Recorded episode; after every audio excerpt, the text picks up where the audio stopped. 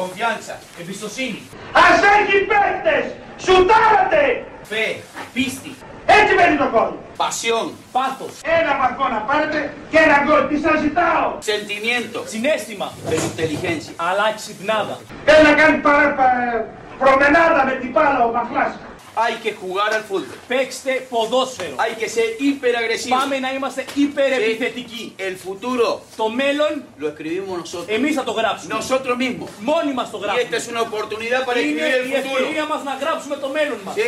No renuncia a lo que van Μην ganando. παραιτηθείτε από αυτά που έχουμε κερδίσει. Cada día es esto. Κάθε μέρα το κάνουμε. Y esta es una Και πάλι oportunidad. είναι η ευκαιρία. Sí, jueguen y Παίξτε ganen. και κερδίστε.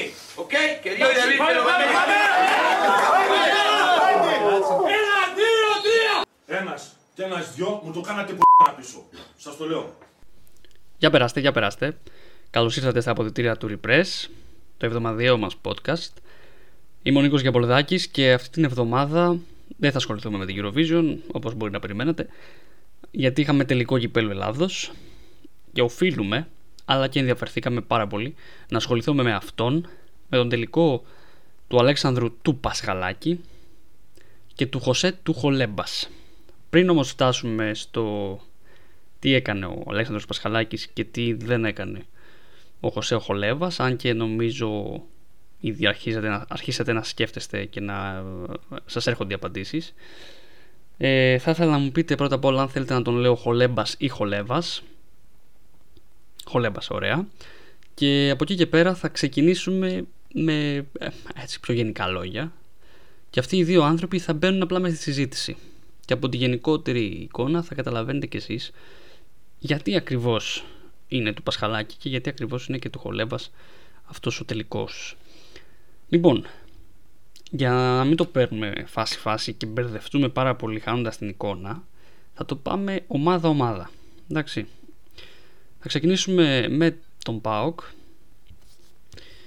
γιατί τελειώνει πιο γρήγορα αυτό που θέλω να πω και το Ολυμπιακό κρατάει μέχρι τις καθυστερήσεις και μέχρι το 2-1 του Κρεμέντζικ οπότε θα τελειώσουμε με 2-1 ουσιαστικά θα τελειώσει η συζήτηση με το χρονικό πλαίσιο του αγώνα και αυτό που θέλω να πω και τον Μπάουκ είναι καταρχάς πόσο μέσα πέφτουμε κάθε εβδομάδα και ε, τώρα που είναι και εμβόλυμες αγωνιστικές κάθε δύο φορές τη εβδομάδα σε αυτά που λέγαμε ε, σχετικά με τον Παύλο Γκαρσία και την αλλαγή σχηματισμού.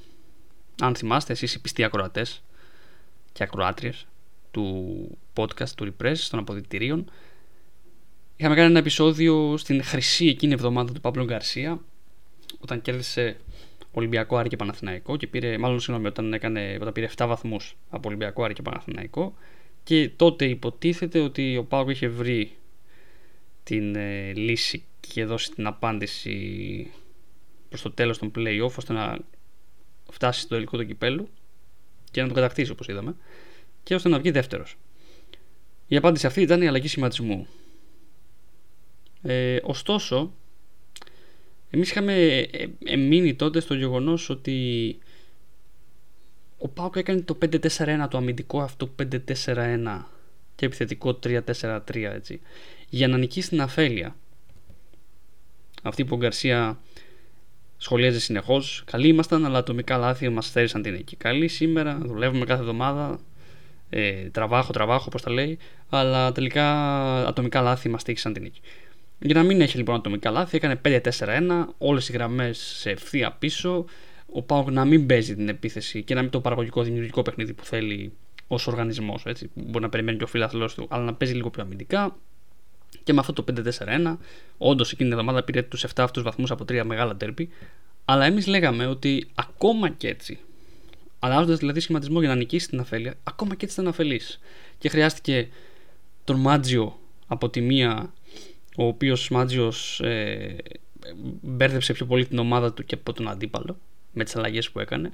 Ενώ είχε απλώσει, ήξερε ότι περίμενε το 5-4-1 και το είχε απλώσει ωραία επιλέγοντας back και half και wingers με το πόδι της πλευράς για να ανοίξει την άμυνα του Πάουκ. Μετά έκανε κάτι αλλαγές, έβαλε μέσα τον Μπορνογκάμα, κλείσαν όλοι στο κέντρο, έκανε εύκολο το έργο του Πάουκ. Μετά χρειάστηκε τον Κεστράνιους, με τον Ολυμπιακό, ενώ ο Γκαρσία πήγε να αλλάξει τα πράγματα, αλλά να αλλάξει πλευρές τον Καντουρί με τον ε, Ζήβκοβιτ λόγω Ραμαζανίου. Τελικά του βγήκε, ήταν πολύ τυχερός γιατί του βγήκε φάση με τον Ζήβκοβιτ από τα δεξιά που είναι και η καλύτερη θέση για να εκτελεί. Και επιμέναμε σε αυτό και το αναφέραμε και τις επόμενες εβδομάδες ότι ναι, μεν, αλλά για τον Μπάουκ. Ναι, μεν θέλησε να κάνει μια κίνηση που κερδίζει που, δηλαδή, για να νικήσει την αφέλειά του, αλλά τελικά σε κάθε ξεχωριστό παιχνίδι ή χρειαζόταν ή είχε ανάγκη από τύχη, λάθος του αντιπάλου, είτε μπροστά είτε πίσω. Και αυτό είναι και στον τελικό. Εκεί θέλω να καταλήξω, σε περίπτωση που αναρωτιέστε γιατί πλατιάζω τόσο πολύ. Ο Πάουκ δέχτηκε αστείες τελικές για την προσέγγιση αυτή που υποτίθεται ότι είχε. Ξεκινώντας με την αντεπίθεση του Μπρούμα, που τηλεοπτικά μπορεί να μην φάνηκε σαν πολύ μεγάλη φάση. Αλλά αν είσαι ο Μπρούμα για την ώρα και φτάσεις σε αυτό το σημείο με το Βιερίνια να μην σε μαρκάρει πάρα πολύ στενά, να μην σε βγάζει έξω από την περιοχή, αλλά να τρέχεις ευθεία. Και μόνο τον Πασχαλάκι να έχεις μπροστά σου σε μια γωνία αρκετά ικανοποιητική για να στείλεις την μπάλα μέσα, θα μπορούσε να έχει πάει μπάλα μέσα. Χτύπησε πάνω στο Πασχαλάκι και δεν έγινε το 1-0. Ο Πάοκ όμως δέχτηκε κεφάλια μέσα από την περιοχή, με όλη την άμυνα μέσα στην περιοχή, σε εκείνον το τέταρτο, ειδικά το δεύτερο ημιχρόνο και μετά το 1-1 από τον Εμβιλά. Δέχτηκε σουτ σε δεύτερο χρόνο. Δέχτηκε γκολ προστατική φάση με πλασέ στο δεύτερο δοκάρι. Μιλάμε δηλαδή για τρελά πράγματα. Και εδώ έρχεται το πρώτο μέρος του τίτλου να πει ότι μιλάμε για τον τελικό του Αλέξανδρου Πασχαλάκη. Στην κεφαλιά που αποκρούει από τον Μασούρα, την κεφαλιά ψαράκι εκείνη, στα σουτ που έπεφτε με τη γροθιά πάνω στο πόδι του αντιπάλου και απέκρουε στο σουτ της τελευταίας φάσης. Μιλάμε για μια χρυσή εμφάνιση του Πασχαλάκη, ο οποίος δέχτηκε πάρα πολύ κριτική. Ωστόσο, σε, στο match όπου πιο πολύ από ποτέ χρειάστηκε να διορθώσει την τελικά αφέλεια το, της ομάδας του, της άμυνας του ΠΑΟΚ, ήταν εκεί. Πάμε να δούμε λοιπόν τη φάση του 1-1. Έχει βάλει ο Παύλο Γκαρσία ζώνη στην άμυνα, στο κόρνερ αυτό του Ολυμπιακού. Έχει βάλει τον ε, Μπάμπα στο πρώτο δοκάρι, στο χώρο εκεί, στην κάθετη γραμμή της μικρής περιοχής. Ε, την κάθετη εννοώ προς τη γραμμή του out, έτσι. Έχει βάλει Σβάμπ, Κρέσπο, Βιερίνια. Η σειρά αυτή. Κάνει άμυνα ζώνης. Και οι υπόλοιποι παίρνουν παίκτες. Ο Δε Βαρέλα είναι αρκετά έξω. Είναι πάνω από τα πέναλτι γιατί μαρκάρει man to man τον προθυμένο Σεμέδο. Ε, έχει βάλει λοιπόν το Βιερίνια στο δεύτερο δοκάρι και του λέει: Εντάξει, σιγά μην φτάσει η μπάλα εκεί. Τον κοντό που θα τον βάλεις, θα τον βάλεις εκεί πίσω. Και άμα φτάσει η μπάλα εκεί, ούτε δύναμη θα έχει άμα είναι ψηλή για να την καρφώσει με κεφάλια όλου κατευθείαν να τη στείλει στα δίχτυα, ούτε αν μάλλον οι, πιο πολλέ πιθανότητε είναι να μην είναι ψηλή, να έρθει χαμηλή. Τέλος πάντων, ο Βιερίνη είναι μακριά από εκεί που καίει η μπάλα. Στη ζώνη μεν, αλλά μακριά από εκεί που καίει η μπάλα. Και τελικά η μπάλα φτάνει εκεί. Η ζώνη έχει λειτουργήσει ως ένα σημείο καλά. Τα man to man έχουν βγει καλά και ο Βάρντα ακολουθεί το δικό του παίκτη. Και ο Βιερίνη δεν πάει ποτέ στην μπάλα. Οπότε, όταν μαρκάρεις ζώνη, ουσιαστικά τι κάνεις, τοποθετήσει σε μια ζώνη όπου αν έρθει εκεί η μπάλα πηγαίνεις και τη διώχνεις. Και ο Βιερίνη απλά έχει κάτσει και κοιτά τη φάση. Μπαίνει ο Εμβιλά, με πλασέ μέσα από την περιοχή και ωραίο κιόλας. Κάνει το 1-1 εκεί. Παρακάτω. Φτάνουμε στο 80. Ο Παύλο Γκαρσία βλέπει ότι η ομάδα κουράστηκε. Έχει αφέλεια. Παρά την προσπάθεια να μην έχει αφέλεια και να τη διορθώσει. Και κάνει μια αλλαγή πιο αφελή και από την ομάδα του.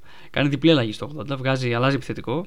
Βγάζει και βάζει Κρεμέντσικ. Θα σχολιάσουμε και στο τέλος γιατί ο Κρεμέντσικ δεν ξεκίνησε βασικός και πώς απέδειξε ότι δεν χρειαζόταν να ξεκινήσει βασικός όταν μπήκε. Και η δεύτερη αλλαγή είναι ότι βγάζει τον Ουάρντα, ο οποίος έπαιζε στο αμυντικό 5-4-1 αριστερά, στην τετράδα του κέντρου, και βάζει μέσα τον Τζιγκάρα. Ο Τζιγκάρα μπαίνει στον άξονα δίπλα στον Αγκούστο και πάει αριστερά ως Βαμπ. Ήταν τρελή απορία. Εκείνη τη στιγμή που έβλεπα τον αγώνα, είχα την τρελή απορία τι θα κάνει. Θα αλλάξει σύστημα, θα, ε, θα αλλάξει σχηματισμό, θα βάλει κάποιον άλλον αριστερά. Τι μπορεί να κάνει και έχει ένα 5-4-1 ο Μπάουκ με δεξί εξτρέμ κανονικό, τον Ζήπκοβιτ, κανέναν αριστερό εξτρέμ, με τρεις μέσους, στην κεντρική τετράδα αυτή δηλαδή, ένα φόρ εντάξει, και εκεί που έχει κάτσει πίσω ο Ολυμπιακός έχει αρχίσει να πέφτει από το 75 και μετά, να μην μπορεί να συνεχίσει. Και ο Πάοκ διαχειρίζεται πάρα πολύ εύκολα την κατάσταση, φτιάχνει ένα, μια αλχημία, ένα σχηματισμό Γκαρσία, στην οποία επιτρέπει, μάλλον αναγκάζει τον ε, αριστερό wingback του, τον Μπάμπα, να προωθείται παραπάνω. Δεν υπάρχει παίκτης αριστερά. Ακόμα και επιθετικά δηλαδή, το 3-4-3 δεν υπάρχει παίκτης αριστερά. Ο Σβάμπ δεν βγαίνει. Φαίνεται να έχει μια εντολή ο Σβάμπ να μένει στον άξονα. Και ανεβαίνει αναγκαστικά ο Μπάμπα.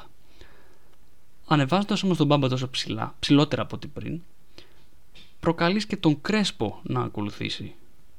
Να πάει λίγο πιο αριστερά. τον πρώτο από τους τρεις στόπερ, δηλαδή την αριστερό στόπερ. Άρα μεγαλώνεις τι αποστάσεις της άμυνάς σου, της πεντάδας που μέχρι τότε λειτουργούσε καλά, χωρίς κανένα απολύτως λόγο. Ο Πάοκ δεν το πλήρωσε, αλλά θα μπορούσε. Ωστόσο δεν το πλήρωσε για αυτόν ακριβώς τον λόγο συγκεκριμένα. Δεν κατάφερε ο Ολυμπιακός να βγει εκεί στην πλάτη του Μπάμπα τις φορές που ήταν 10-15 μέτρα πιο πάνω από ό,τι προηγουμένως κατά τη φάση της άμυνας. Αλλά υπήρξε μια άλλη φάση, η τελευταία του αγώνα, στην οποία εντάξει, και ίσως να έπαιξε ρόλο και η, η θέληση και η αυτοθυσία που λες στη τελευταία φάση. Βγαίνει άλλος για σουτ, ας πάνω τον κόψω και ας είμαι και ο τερματοφύλακας. Εκεί λοιπόν που ο Ολυμπιακός έχει την μπάλα τα δεξιά, έχει τραβήξει εκεί και τον Αυγούστο και τον Τσιγκάρα. Δηλαδή έχει αδειάσει λίγο άξονας, έχει συγκλίνει λίγο ο Ζεύκοβιτ, αλλά έχει αδειάσει σχετικά ο άξονας. Και βγαίνει η μπάλα, νομίζω, από το φορτούνι στον Μπουχαλάκι, ο οποίος τρώνει και πάει για αριστερό σουτ. Τρέχει πάνω του Τσιγκάρας, που θεωρητικά είναι ένα οκ μαρκάρισμα εκείνη τη στιγμή. Και αυτό που χαλάει την όλη φάση για τον ΠΑΟΚ, την όλη άμυνα, είναι ότι βγαίνει πάνω του και ο Κρέσπο με σπριντ μέσα από την περιοχή, όπου είναι τοποθετημένη και η πέντε του ΠΑΟΚ της πεντάδας. Κάνει ένα σπριντ ο Κρέσπο, θα τον κόψω εγώ, θα κάνω τάκλιν. Δεν τον κόβει κανείς τελικά, γίνεται το σουτ, αποκρούει ο Πασχαλάκης και φυσικά λείπει ο Κρέσπο. Δηλαδή εκεί που πετάγεται ο Μασούρας να τελειώσει τη φάση και κάπως χτυπάει ο Πασχαλάκης τέλος πάντων, είναι ο Μασούρας ανάμεσα στον Μπάμπα, ο οποίος δεν έχει προλάβει σε ένα δευτερόλεπτο τώρα να κλείσει στη θέση του Κρέσπο, και στον Βαρέλα, ο οποίος ήταν στη θέση του στο κέντρο της άμυνας και κυνηγάει την απόκρουση κι αυτός. Δηλαδή, ε, μια στιγμή αυτοθυσίας που δεν θα την έλεγα εντελώ αφελή, εντάξει, δηλαδή δίνω και ένα δικαιολογητικό. Μιλάμε για την τελευταία φάση ενός τελικού, η οποία λοιπόν στιγμή θα μπορούσε να κοστίσει στον Πάοκ. Σε αυτόν τον αφελή Πάοκ, που παρόλα αυτά ήταν και πάλι τυχερός να φτάσει στη νίκη. Πάμε να δούμε τώρα τι συνέβη από την άλλη μεριά. Στο ερυθρόλευκο στρατόπεδο. Πρώτο λάθος πριν ξεκινήσει το παιχνίδι. Ο Πάοκ έβαλε τον Καντορί να κάνει λίγο ζέσταμα να δει τι γίνεται. Ο Ολυμπιακός θεώρησε ότι ο Παπασταθόπουλος είναι εντάξει να ξεκινήσει. Με 12 μάτσε σε 2 μήνες ο Παπασταθόπουλος, ο 32χρονο, από τις αρχές Μαρτίου. Τραυματίζεται με τον Πάοκ και επιστρέφει 13 μέρες μετά να παίξει βασικός σε τελικό κυπέλλου. Δεν ξέρω. Και μιλάμε για τον Παπασταθόπουλο, ο οποίος δεν νομίζω ότι αν είχε προετοιμάσει διαφορετικά την ομάδα με άλλα πρόσωπα ο Μαρτίνς θα ήταν και τόσο άσχημο πια. Οκ, okay, δεν έχει πολλά στόπερ εκείνη τη... δεν έχει αυτή την περίοδο διαθέσιμα, αλλά το ρίσκο που πήρε ήταν 85-80% πιθανό να το οδηγήσεις σε... να είναι, να είναι λάθος. Και όπως έγινε, σε μια φάση που δεν κατάλαβα ακριβώς πώς τον τράβηξε ο δικέφαλος, ε, αλλά εντάξει, λογικό είναι. Ε, αποσύρεται ο Παπασταθόπουλος στο 25 λεπτό και εκείνη την ώρα έχει τον Εμβιλά που δεν είναι στόπερ ως ένα στόπερ, το Σεμέδο του να αλλάζει θέση από αριστερά τον Μπα κεντρικό στόπερ και το Χολέβας ο οποίος ξεκίνησε 25 λεπτά να κάνει άλλες κούρσε στη γραμμή, άλλα τρεξίματα, αλλιώς να βλέπει το γήπεδο και αλλιώς να κάνει τις υποδοχές του, ξαφνικά πρέπει να παίξει στον τελικό κυπέλο και να προσαρμοστεί ως τρίτο στόπερ από τα αριστερά. Που επίσης δεν είναι στόπερ, έτσι, άσχετα που κάμια φορά χρησιμοποιείται το πόσο δεν μπορεί να παίξει ως το Εμβιλά φάνηκε και από. Όχι, δεν μπορεί να παίξει, το... δεν είναι και πολύ ασφαλές να παίξει, να το πω καλύτερα έτσι. Φάνηκε από τη φάση του πέναλτι.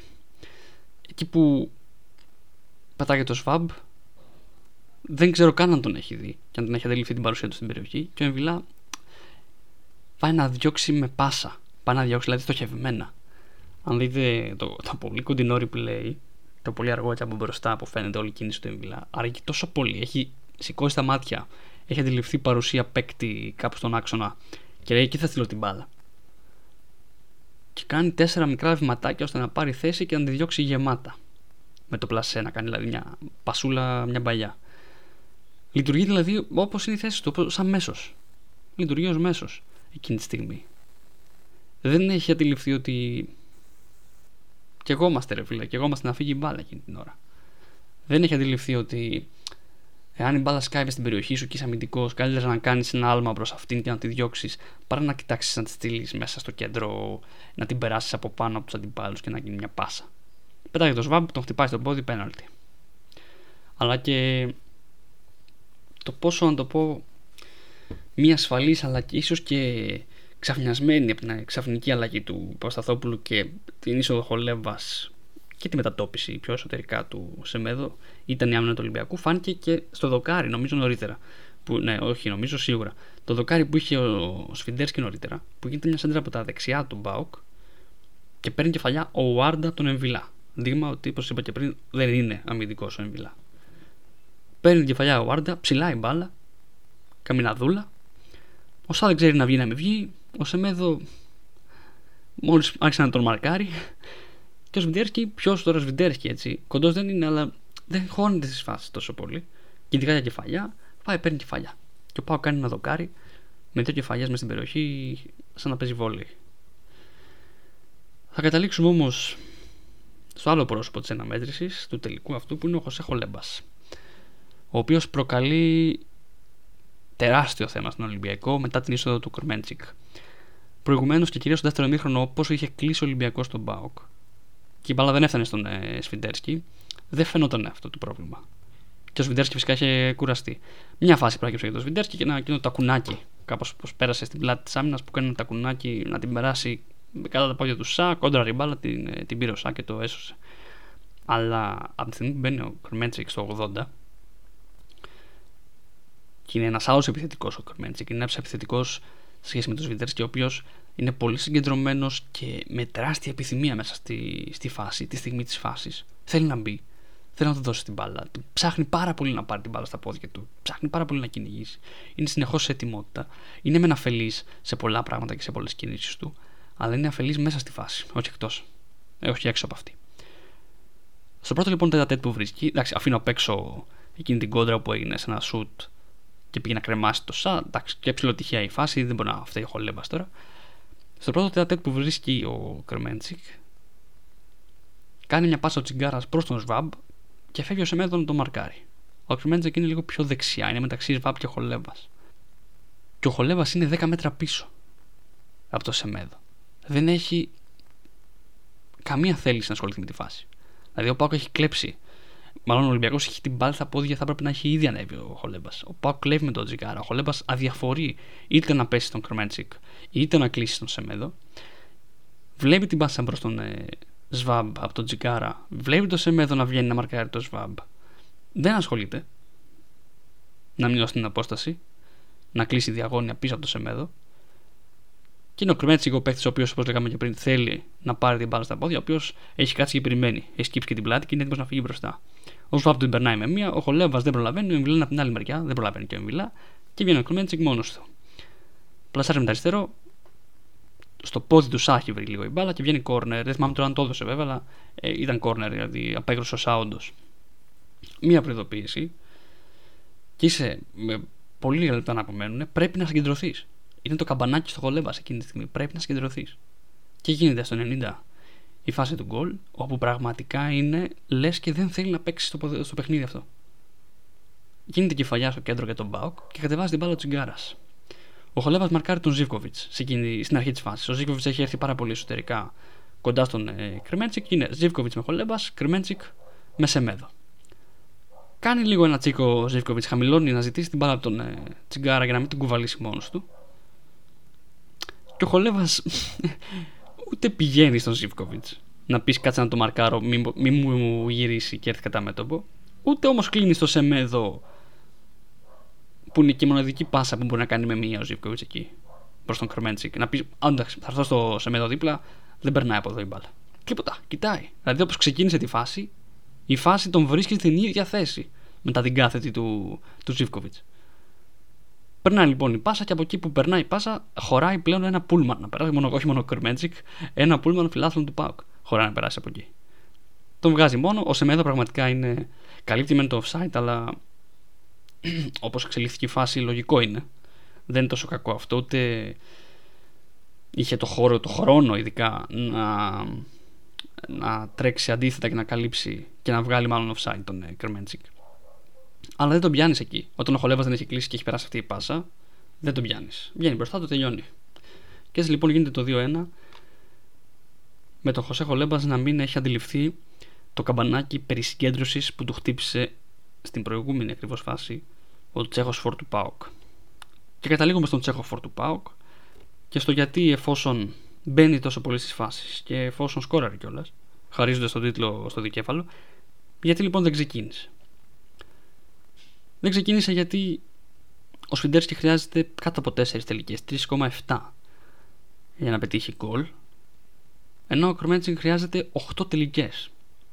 Σε ένα τελικό λοιπόν κυπέλου, που συνεχίζει να έχει την αμυντική σου προσέγγιση αυτή, το 5-4-1 πιο πολύ από το, από το 3-4-3,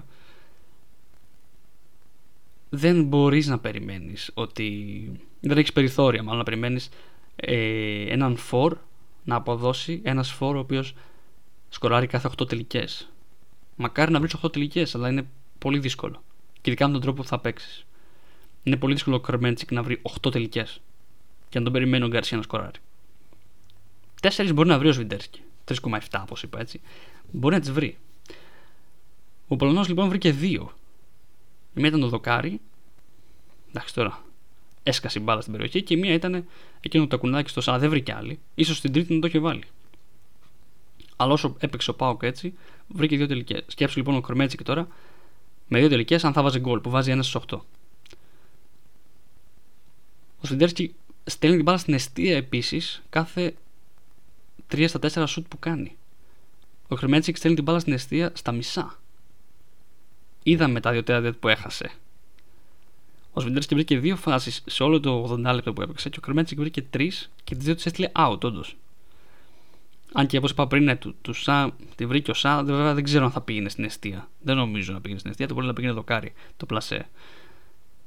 Ποια είναι όμως η λογική εδώ; Στο 80, προφανώς ο Σφιτέρση έχει κουραστεί.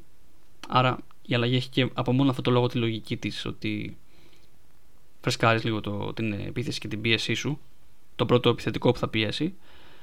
Και δεύτερον ο τρόπος ε, με τον, στον, μάλλον το σημείο στο οποίο μπαίνει ο Κρμέντσικ και ο τρόπος με τον οποίο έπαιζε μέχρι τότε ο Ολυμπιακός αυξάνει τις πιθανότητες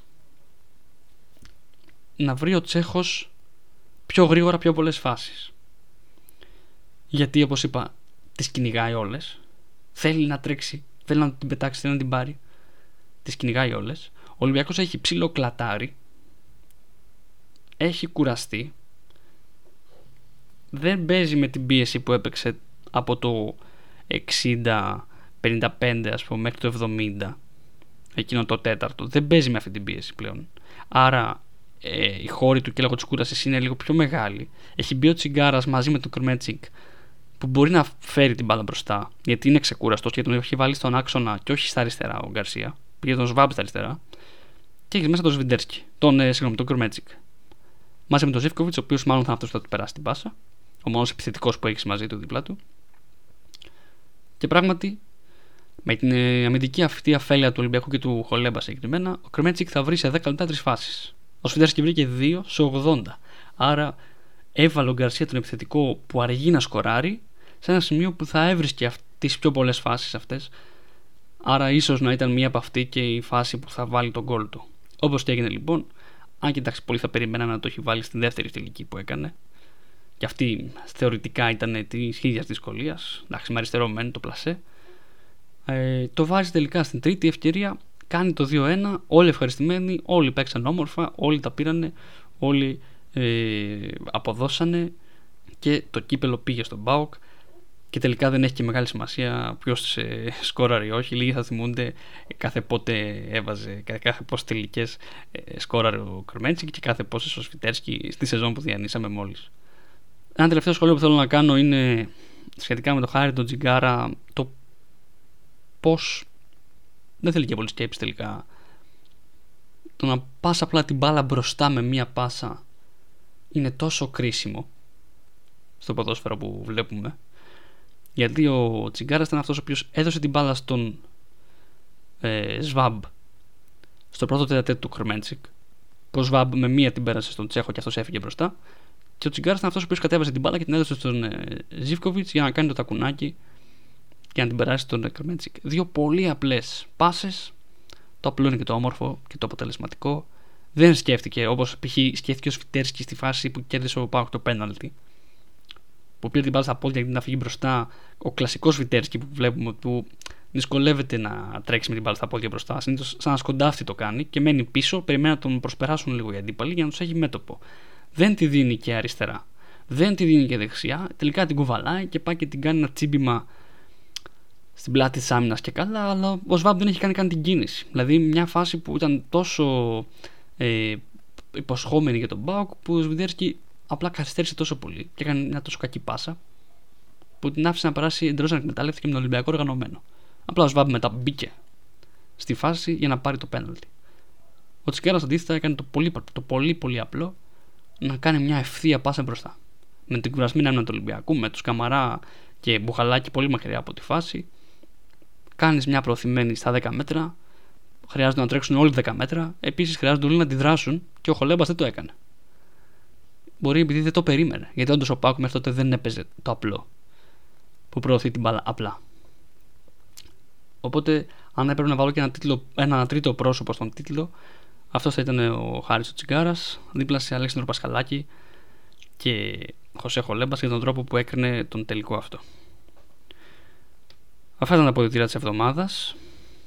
Στείλτε θέματα γιατί η επικαιρότητα πάβει για λίγο χρονικό διάστημα μέχρι να αρχίσει και το Euro.